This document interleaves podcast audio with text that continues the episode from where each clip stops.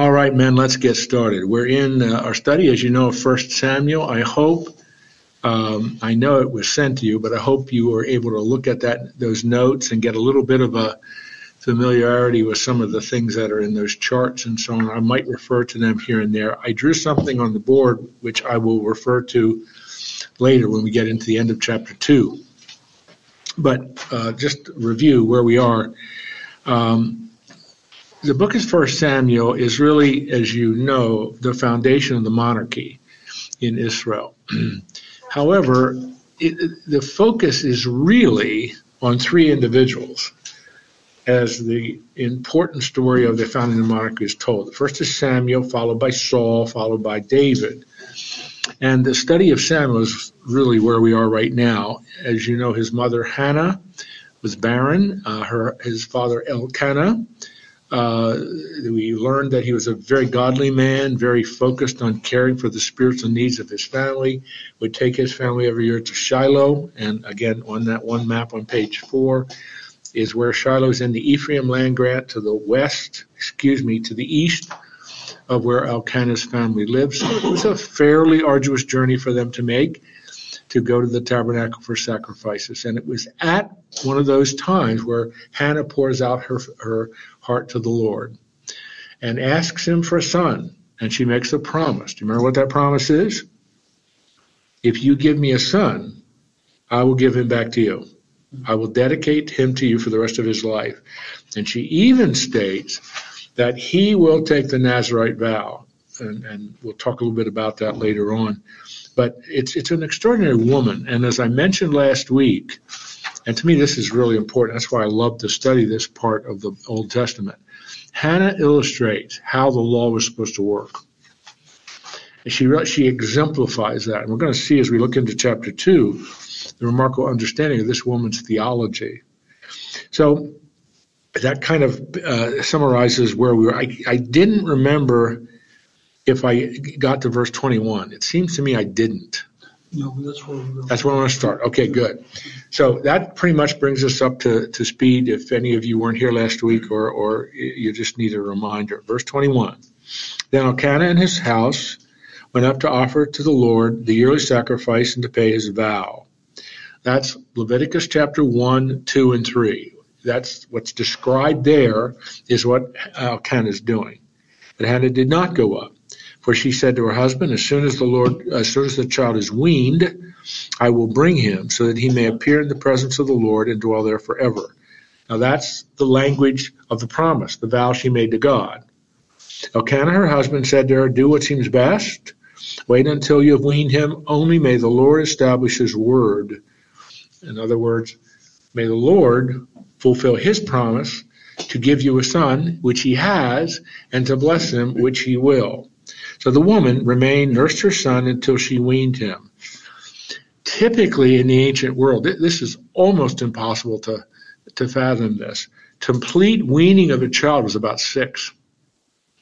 Can you imagine that? Complete weaning of the child was about six, so or close to six when she brings him up to Shiloh. We'll talk about that later. Verse 24.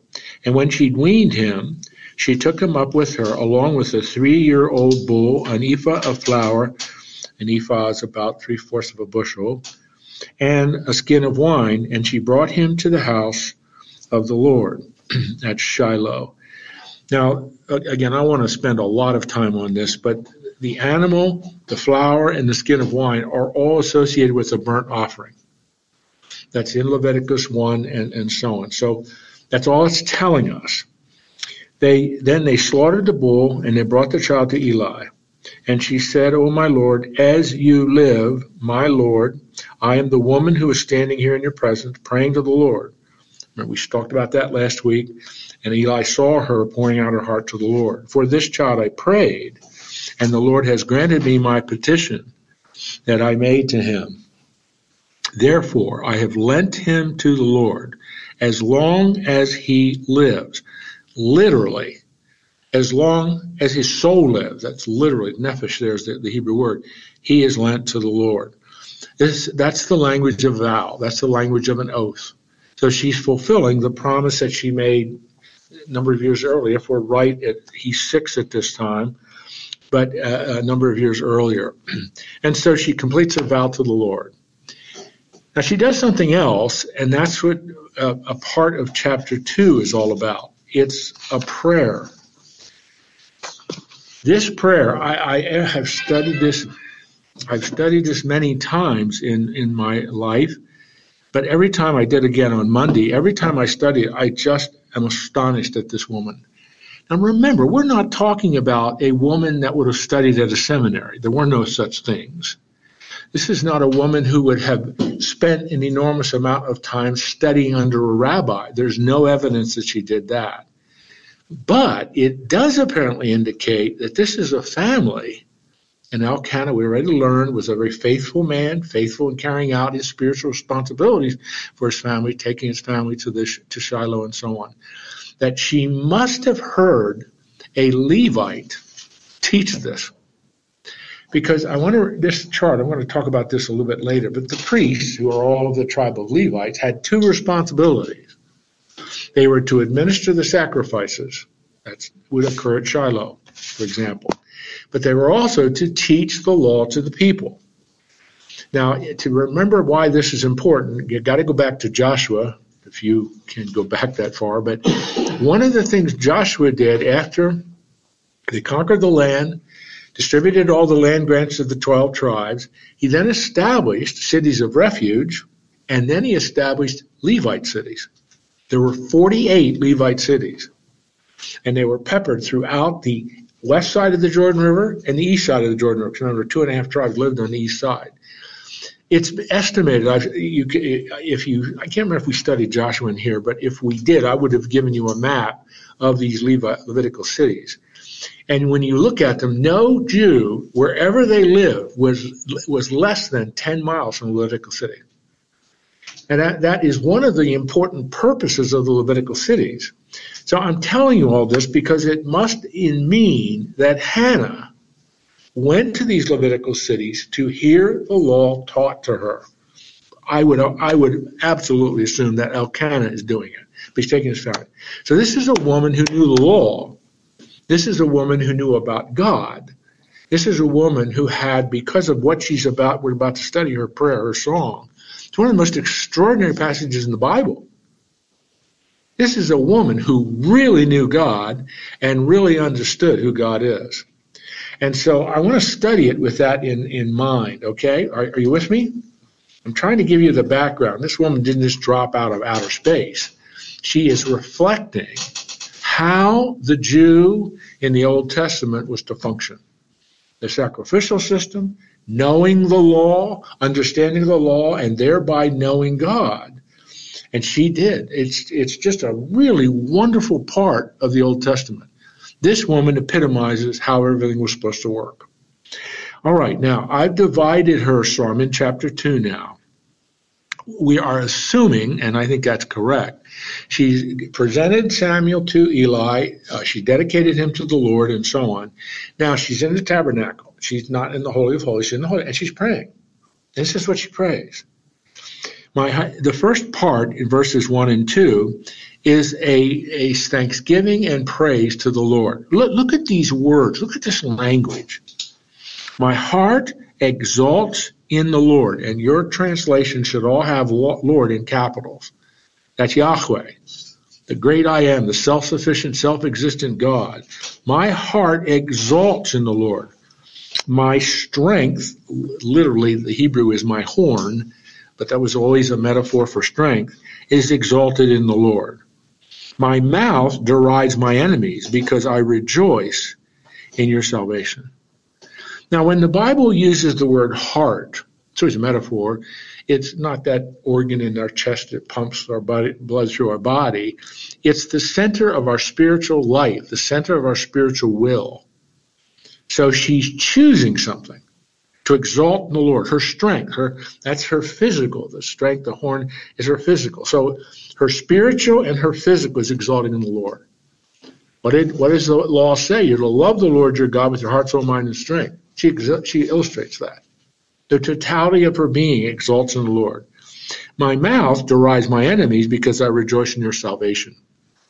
Now, to to to a Jewish person in the first century, in, in the ancient world, I should say, excuse me, in, in the ancient world, the salvation idea had two parts to it. Salvation in terms of deliverance from bondage to Egypt, which is what the Exodus is all about, but also salvation in terms of the personal sense of my deliverance from sin. And in the Old Testament economy of things, you understood God delivered you from sin through the sacrificial system. That's how God atones for your sin. So that's what she means by this. But would you notice something else? My mouth derides my enemies. Her enemies are the enemies of God because I rejoice in his salvation for me. So here, here's a woman who's praising the Lord with her entire being, her heart, and her, her physical strength. Then in verse 2 is, is one of the most important statements of ethical monotheism in the Old Testament. There is none holy like the Lord. There's none beside you. There's no rock like our God. She is not accepting the premise, well, our God is just one among many. That's not what she's saying. Or our God is the God we choose, but the Egyptians choose another God and they're okay too. That's not what she's saying. There is none holy like our God. There's none beside you. There isn't any other God in the universe. And there's no rock. Rock is a, a metaphor used all over the Old Testament for the solidness, the stability, the certainty that goes with worshiping God. But you did notice something else? She uses a plural pronoun. She doesn't say there's no rock like my God she says there's no rock like our God. Now, men don't miss that. My, my Bible, I actually circled the pronoun our because she's acknowledging something. She's part of the covenant community. She's part of the covenant community of Israel. And that, that's, that's, that's, that's validated by, that understanding is validated by how she talks about like our God. And so you, you hear you, you hear this read or you read it or even you hear it sung. Some people put it to music. You hear here's a woman who really knew the Lord. And the the the idea that you sometimes hear, well, these these people, you know, a thousand B, we're roughly at a thousand BC, close to 1100 BC. Well, these people are agricultural morons. They're illiterate. They don't know very much. So they just grab for a belief in some system that makes sense to them. That's a lie. That is not Hannah. She is literate. She is educated through the Levitical priests. And this is a woman that evidences remarkable theological understanding of God. Now, this is going to sound terrible. But I believe she has a greater understanding of who God is than many evangelicals live in the United States today. I mean that. So many have a superficial, shallow understanding of God, not Hannah. Then, in verse 3, she issues a warning, which is sort of remarkable that she has the audacity to issue a warning Talk no more so very proudly. Let not arrogance come from your lot or your mouth, because the Lord is a God of knowledge, and by him actions are weighed. So, what she does in this warning is she acknowledges and stipulates two things. The heart of the human condition is pride. I don't need God. If I even think of him, he's like a fair weather friend. When I'm in crisis, then I'll yell out to him, but I don't really need him. And there's this self-sufficient, self, self-sufficient, selfish self-centeredness that is part of the human condition. And she warns about pride and arrogance. Why? For two reasons.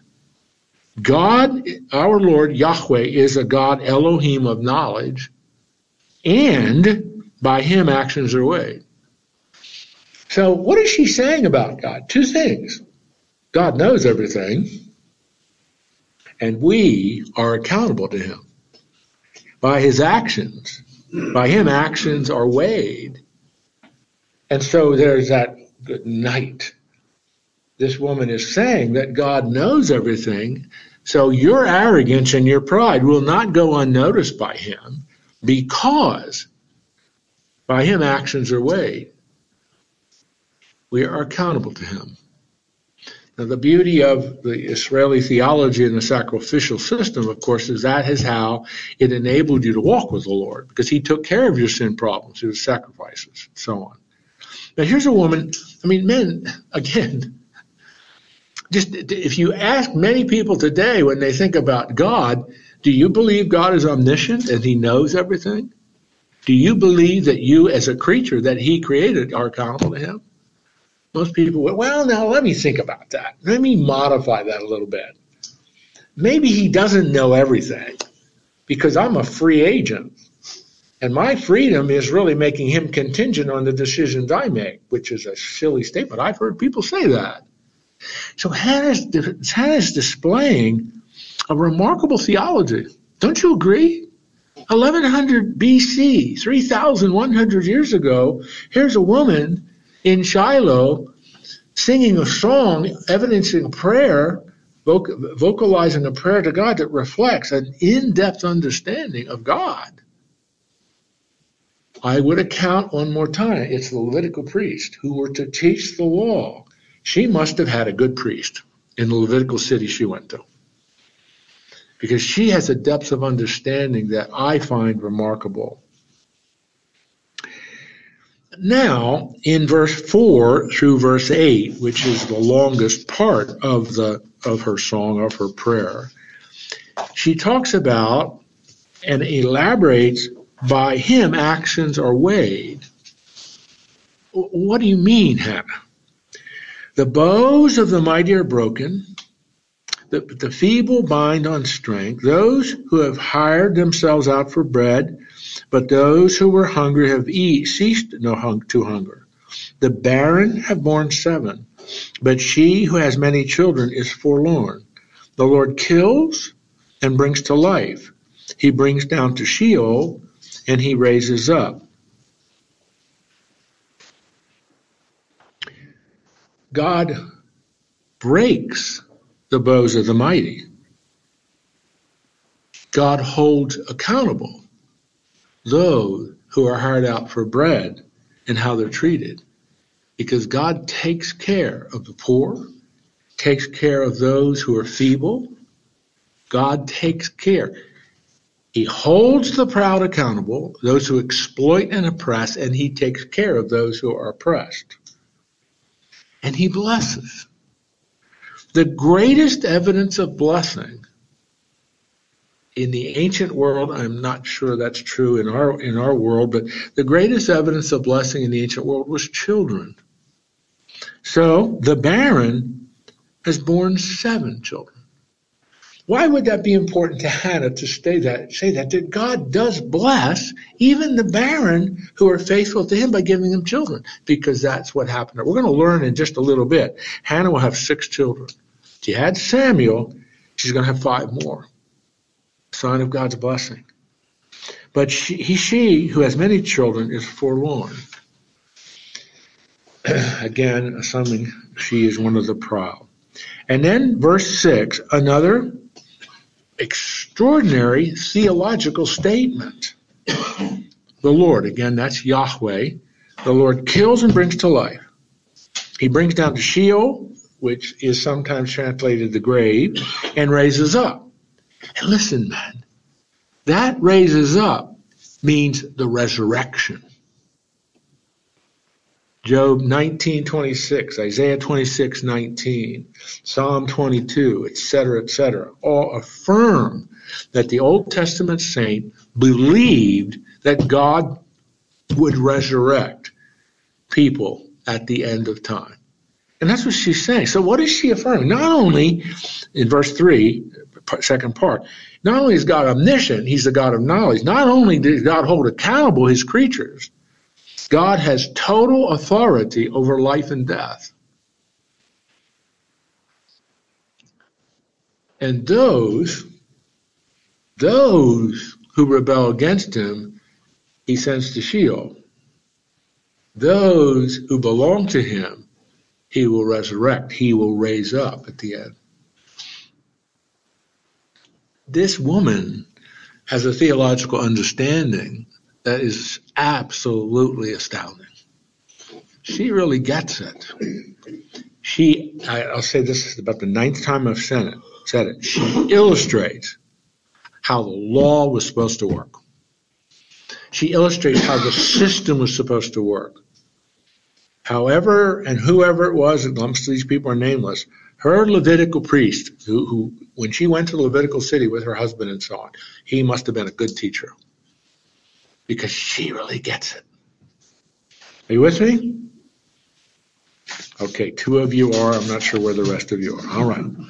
Continuing then. The Lord makes poor and makes rich, brings low and exalts. He raises up the poor from the dust. He lifts the needy from the ash heap to make them sit with princes and inherit a seat of honor. For the pillars of the earth are the Lord's. On them he has set the world. Now, let's work our way backwards from verse 9, uh, verse 8 up through the beginning of verse, uh, verse 7. Start with that last sentence. For the pillars of the earth are the Lord's, and on them he has set the world. That is, of course, it's figurative language. The, the earth isn't resting on pillars, but it's figurative language. That the Lord is the creator of all things and the sustainer of all things. Because on them he set the world. He sustains what he's created. And so you have this, again, remarkable affirmation of who God is. He's omniscient, he knows all things, he holds people accountable. He is he is the, the God who, who uh, has total authority over issues of life and death, even to the extent of resurrecting those who are, who are His at the end. And He's the creator, and He's the sovereign sustainer of everything He's created. And listen, part of that pillar on which his creation rests is there's not only a physical order to the universe that Isaac Newton discovered in the 1600s, but there's also a moral order to his universe. The universe that God created not only has physical order to it, there's a moral order to it. And if human beings choose to violate that moral order, there will be consequences to that, because that's how God made his world. And so she just illustrates that. The Lord makes poor and makes rich. He brings low and he exalts. He raises up the poor. He lifts up the needy. They're the ones who will be exalted. Jesus put it this way the meek shall inherit the earth. And all she's doing is summarizing not only the physical order of God's world that He created and sustains, but there's a moral order to it. She's elaborating a little bit upon that, that by Him, He holds everybody accountable. He weighs actions. It matters how we live our life.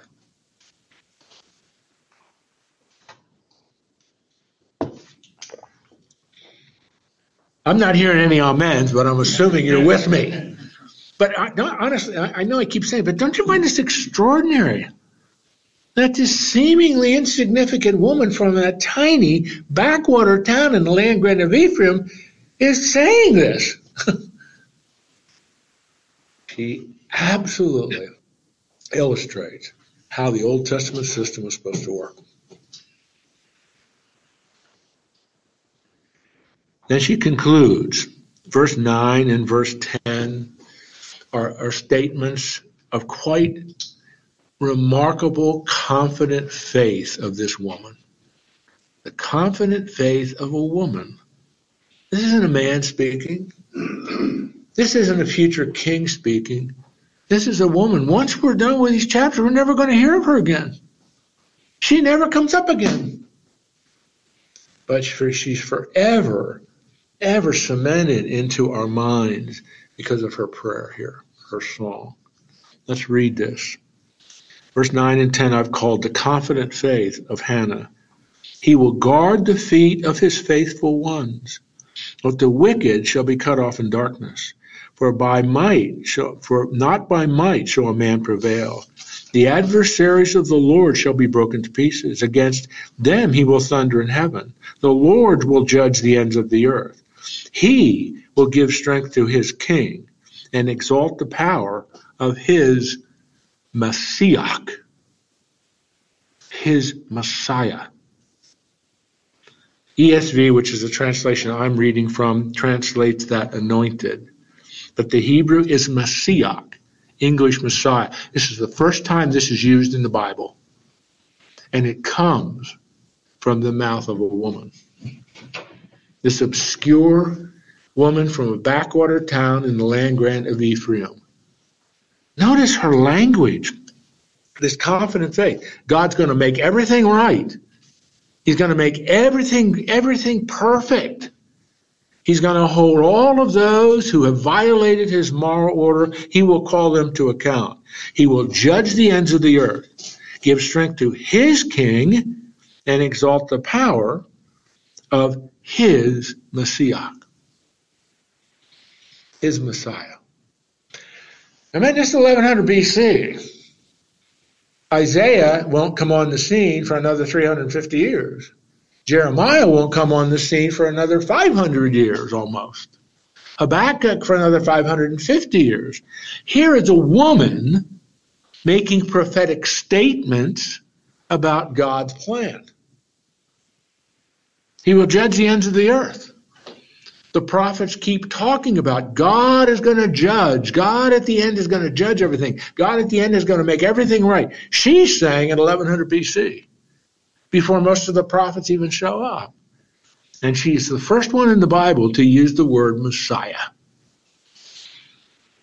Again, I, I keep saying this, but this is an astonishing woman who had a deep understanding of God, a deep understanding of theology, and a deep understanding of what faith and trust in God looks like.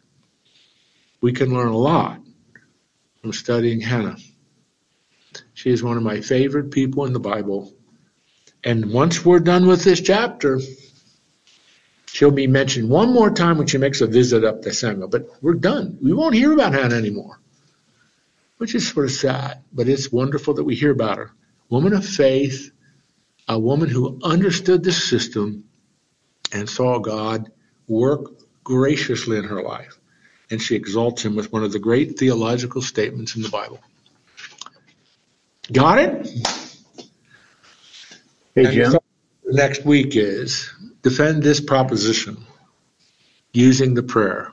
Hannah is a remarkable example of faith and trust in a sovereign God. 200 words. You can. Hey, Jim, I have a question.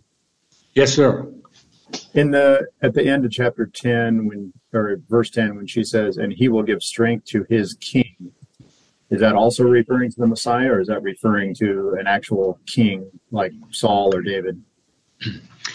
Well, again, uh, that's a really good question, and I don't know if I can confidently ask that, answer that.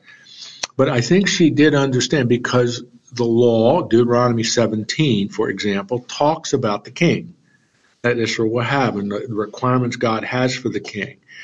So at least, Joe, she has in mind a physical king that will rule Israel because that was part of, of the plan and that is in the law. But that she uses Messiah, it, it raises the question did she have an understanding that there would come from the king a Messiah?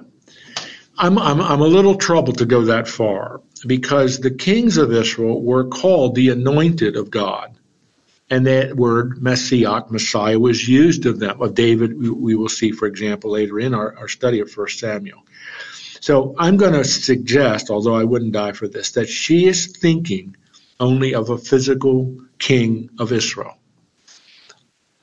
when she uses the word king, I don't think she's saying, or nor does she completely understand that this is referring to Messiah Jesus, who will save Israel from their sin. Does that answer your question?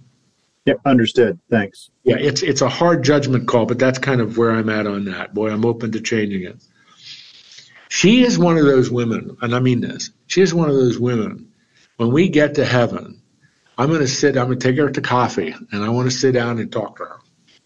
I really do. I want to find out more about this woman. She's one of the more remarkable people of the Bible. Okay, everybody with me? Anybody online? You have any questions or anything? Nope. All right. Keep Hannah in your mind and don't don't forget her for a while.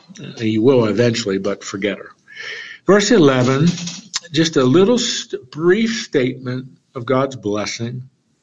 The Elkanah went home to Ramah, that's their home, going going west, right on the edge of the Ephraim land grant. And the boy, which would mean Samuel, ministered to the Lord in the presence of Eli the priest. Now, again, if we're right, uh, and there is a lot of discussion about this you know, among the expositors, if he was six years old when she took him, Hannah took him up to Shiloh and, and gave him uh, to the Lord for, for Eli to mentor and so on, then it right away, because the term there, correctly ESV has translated it boy. This is not an adult, this is child. So he's already started. When it says minister to the Lord in the presence of Eli, we're not sure what that means. We're going to learn a little later on. He changed the showbread. He, he would he would change the incense. These were some of the things that he was probably doing. But he's already serving the Lord. All right, now Hannah, her son Samuel, faithful, loyal, doing what the Lord wants him to do. Now the author contrasts them with the two sons of Eli.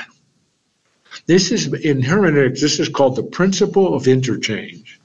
What the Bible is doing is you have a righteous individual loyal to God, and you have an unrighteous, in this case, two individuals, and you are to compare and contrast them. It's called the principle of interchange.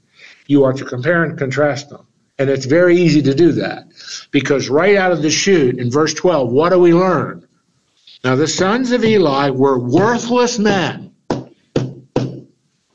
That's not a very nice thing to say.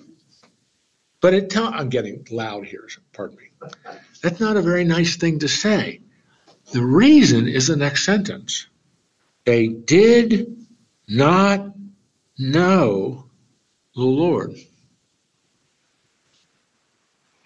Now, just take that sentence. It's a declaration. Take that declaration, compare it to what we just read. And what was the role these two boys had? They're priests. They are part of that line that started with Aaron and goes through uh, a bunch of people to Eli, and now they're his boys. They are Aaronic priests who are to teach the people of the law and administer the sacrifices.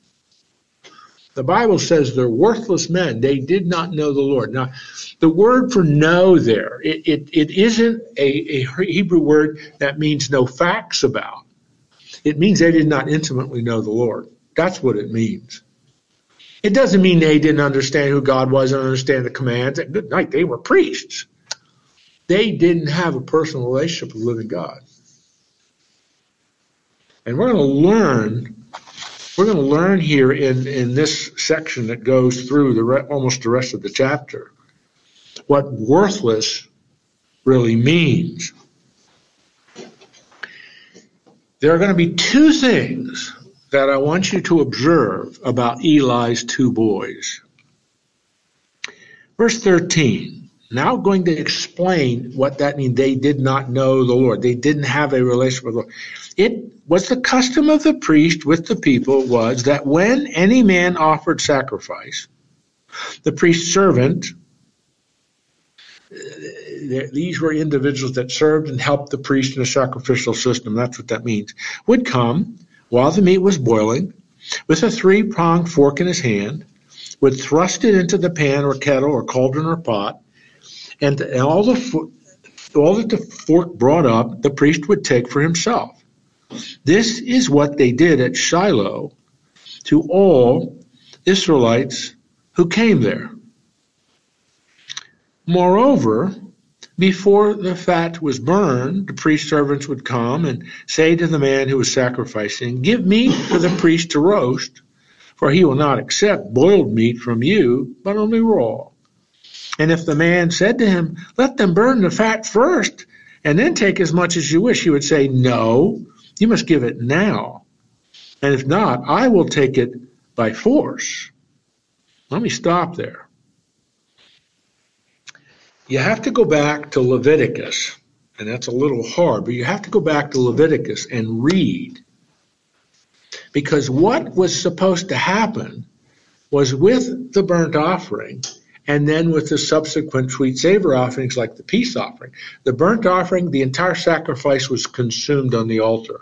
But in the sweet savor sacrifices, like the peace offering, only a little bit of the offering was consumed by the fire on the altar. The fat, and then what was left was the well done steak meat. I made that up, that's not in the Bible. And then that would be given to the Lord and given to the priests. But what are the two boys of Eli doing?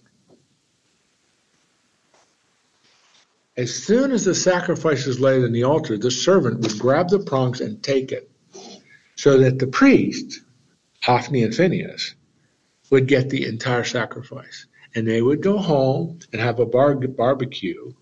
I mean, you know, you know what a good juicy steak. You want some fat.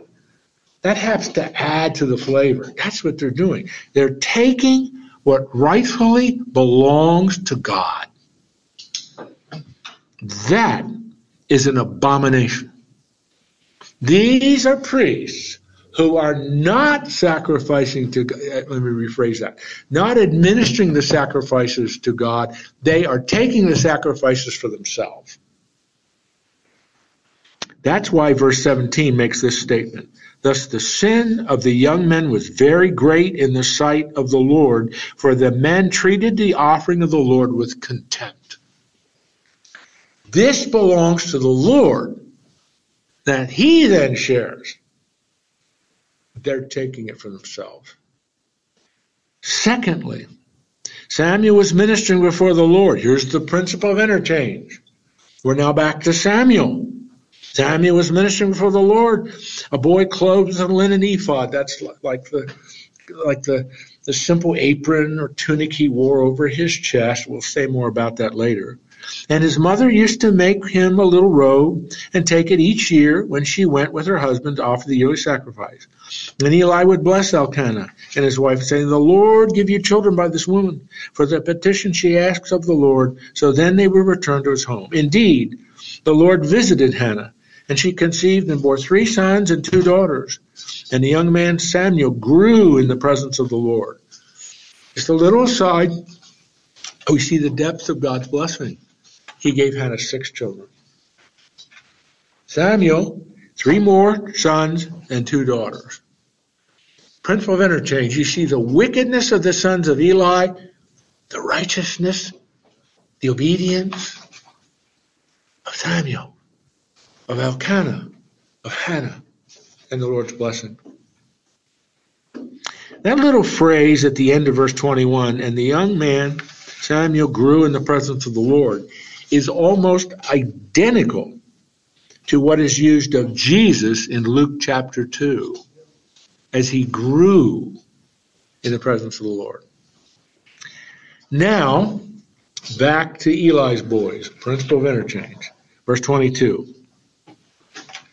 Now Eli was very old, and he kept hearing all that his sons were doing to all Israel, and how they lay with the women who were serving at the entrance to the tent of meeting. Now, let's stop for a minute. Hmm. It's, it's euphemistic language. Lay with the women. Do I need to explain what that means? These are the women this was a typical thing that occurred. These were women who, at the gate of the tent of meeting, at the tabernacle, they would they would serve the people. They may give them direction of where to take the animals, things like that. What are they doing? They're taking these women and treating them like Canaanite prostitutes. They're treating them like the Canaanites did, where women were used in ritual prostitution. That's how they're treating these women. Now remember, these are the priests, these are Levites, these are at the top of the pecking order in terms of all the Levitical priests at this time. These are the guys who are going to inherit what Eli has control when he dies. We already learned he's an old man. And you just, wait a minute. They're stealing what belongs to God. They're treating what belongs to God with contempt. And now they're satisfying their sexual desires by women who are serving the Lord at the entrance of the tabernacle. These are the spiritual leaders of Israel. And he, Eli, said to them, his two boys, Why do you do such things? For I hear of your evil doings from all the people. No, my sons, it's no good report that I hear the people of the Lord spreading abroad. In other words, all Eli is saying what is obvious. Boys, all of the people of Israel know what you're doing. And it's spreading like wildfire. Don't think you're hiding this. It's common knowledge what you're doing with the sacrifices, what you're doing with these women. Verse 25. If someone sins against a man, God will mediate for him. But if someone sins against the Lord, who can intercede for him? But they would not listen to the voice of their father, for it was the will of the Lord to put them to death. I wrote in my Bible right in the margin the hardening of the human heart. Here you have these two priests. I mean, men, these guys would have studied. These guys would have studied the law in preparation for their position and responsibilities. These are men who would have known exactly what the Levitical priests were supposed to do. And they're abusing their office for self centered ends taking the best of the sacrifices and taking women for sexual pleasure. Spiritual leaders, if they fall, affect the entire nation. That's what's at stake here.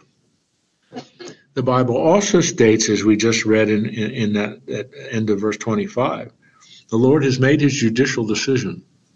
These two boys are going to die.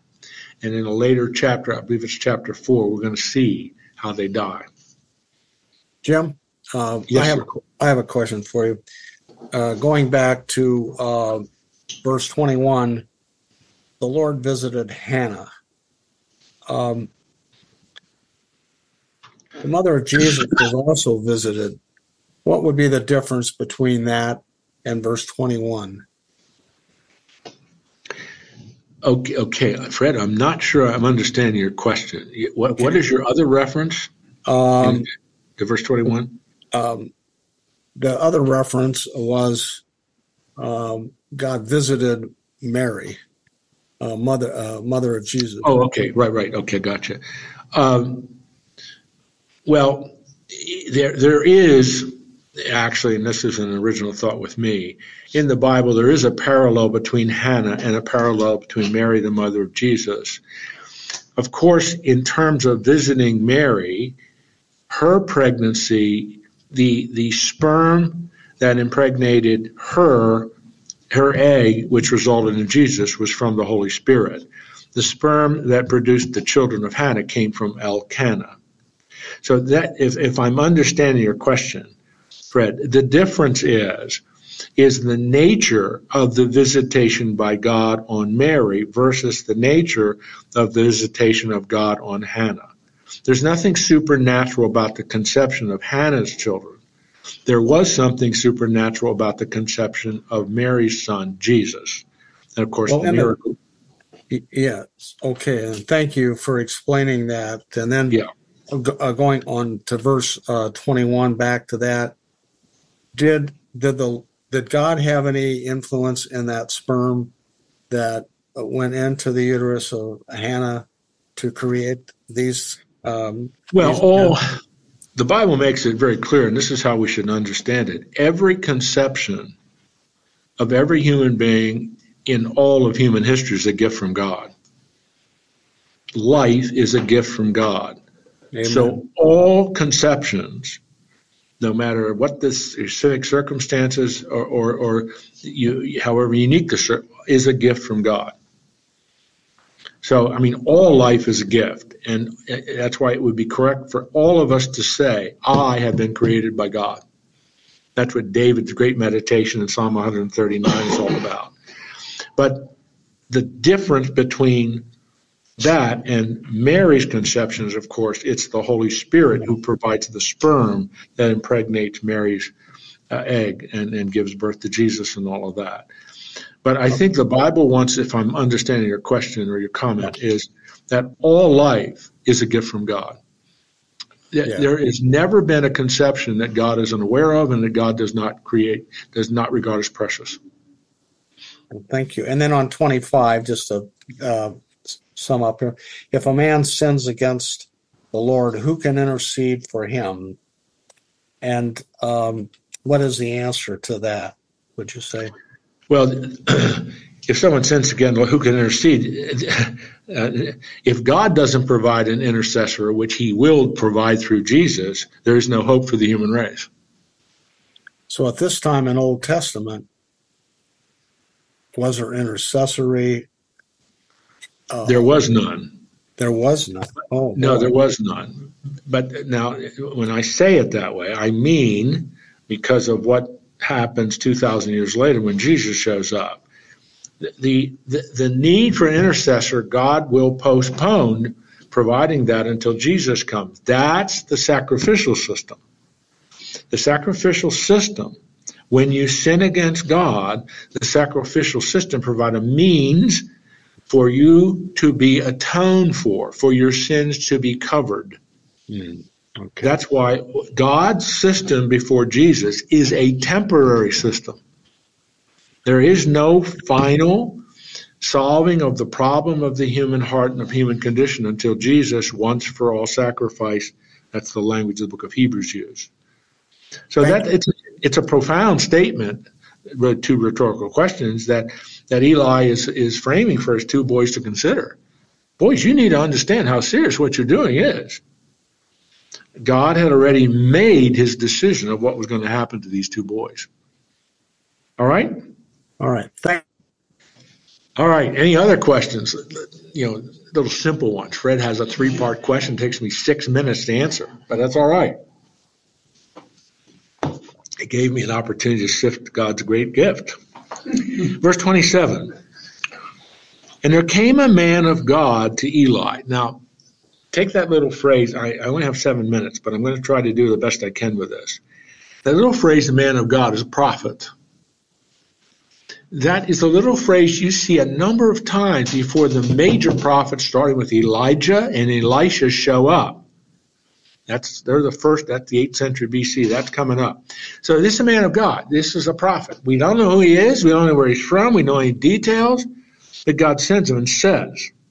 So this man has a word for Eli. This man has an oracle from God. It is important that Eli hear this. What does he say? Thus the Lord has said. So this man of God is now speaking for God. He is revealing an oracle from God to Eli. Did I indeed reveal myself to the house of your father? Now, you have to understand this in the context of the history of Israel. His father is Aaron. Eli is in that line of priests that starts with Aaron. So that's what he's saying. When they were in Egypt, subject to the house of Pharaoh, Eli, you know the history of this. This all started when my people were in Israel and I laid down this priestly framework through Aaron. He's your father. He's your ancestor. Did I choose him out of all the tribes of Israel to be a priest? And here we see the three key functions of the priest. To go up to my altar, to burn incense, and to wear an ephod before me. Now, the ephod was that apron, but it also contained something that I want to talk about a little later, which was so important for the high priest, particularly. I gave to the house of your father all my offerings by fire from the people of Israel. Why then do you scorn my sacrifices, my offerings that I commanded, and honor your sons above me by fattening yourselves on the choicest parts of every offering of my people, Israel? Summarizing the heritage Eli has, starting with Aaron, summarizing how your boys are abusing the role. Therefore, the Lord, the God of Israel, that's his covenant title. Yahweh, the Elohim of Israel. So when this man of God uses that, set up a notice. This is an oracle from the covenant making, covenant keeping God of Israel. I promised that your house and the house of your father should go on, go in and out before me forever. But now the Lord declares, far be it from me. For those who honor me, I will honor. Those who despise me shall be lightly esteemed. Behold, days are coming when I will cut off your strength and the strength of your father's house, so that there will not be an old man in your house. This is a covenant curse. Eli's priestly line ends. There will be no descendants of Eli except one. I'll mention who that is in a minute, except one that are going to serve the Lord. God is going to judge Eli and his line through because of his son. He's going to cut him off. And I'll, i want to say more about this. I'm sort of running out of time, but I think we can get this done. Verse 32. Then in distress you will look with envious eyes on all the prosperity that shall be bestowed on Israel. There shall not be an old man in your house forever. The only one of you whom I shall not cut off from my altar shall be spared to weep his eyes out, of, to, out to grieve his heart, and all the descendants of your house shall die by the sword of men. I'm trying to think of if I want to get into this. It is the line of Zadok, Z A D O K, that will survive. Zadok is going to now take over the responsibilities of the high priesthood and overseeing the priestly sacrifices. It ends with Eli. He's going to another priestly line coming from, from Aaron. It's Zadok. And I will raise up from myself a faithful priest, the line of Zadok, who shall do nothing, shall do according to what is in my heart and my mind. I will build him a sure house. He shall go in and out before my anointed forever. There's that anointed is Messiah forever. And everyone who is left in your house shall come to implore him for a piece of silver or broadleaf of bread and say, Please put me in one of the priest's places, and I may eat a morsel of bread. Fundamental change in the theocracy.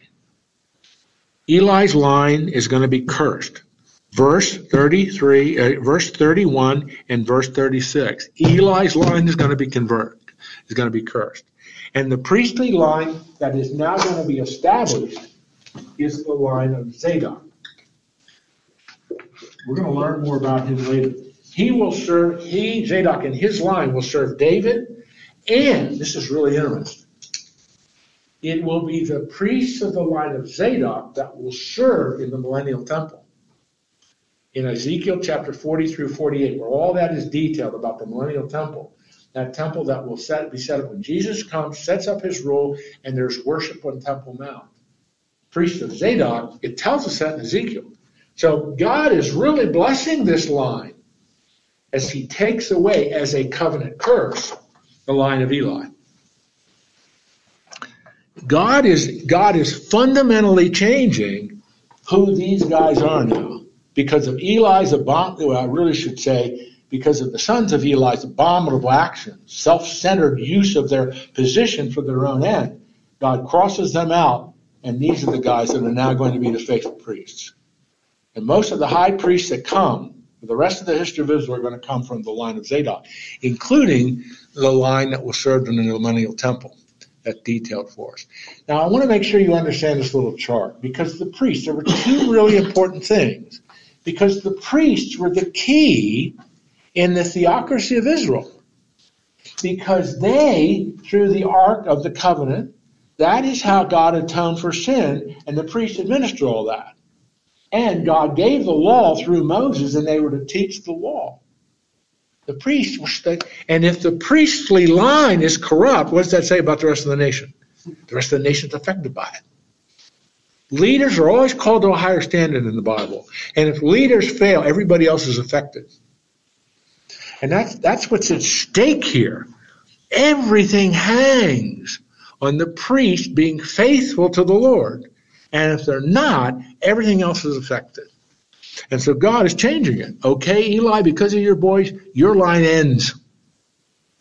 You're going to see one survivor of the Eli line. His name is Abiathar. Will be coming up. He he is very faithful to David, very loyal to David. We'll be reading about him a little bit later on. I have one minute and 32 seconds. Are you with me? Do you understand yep. what's just happened? The two horrific sins of Eli's boys I don't think I need to review that again. And God, because of the hardness of their heart, God's judgment on them. But this man of God, this prophet, gives the oracle of God. Yahweh, the Elohim of Israel, has declared, Your priestly line ends with you. And I'm going to replace you with another line who will be faithful to me, who will be loyal to me, and do what I want them to do we did it. I really wanted to get through chapter two, and I was afraid I wasn't going to do it. Did I push too fast and too hard, or you got it? No. All right. We got it. God been an angel in, in verse 27? Possibly.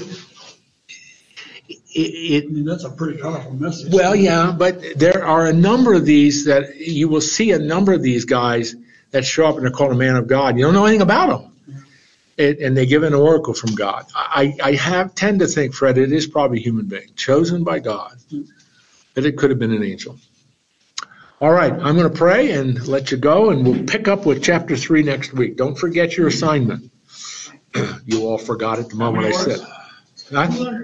How many words? 200. 200 at a minimum. Feel free to go beyond that. All right. Father, thank you for Hannah. Thank you for the opportunity we study that remarkable woman.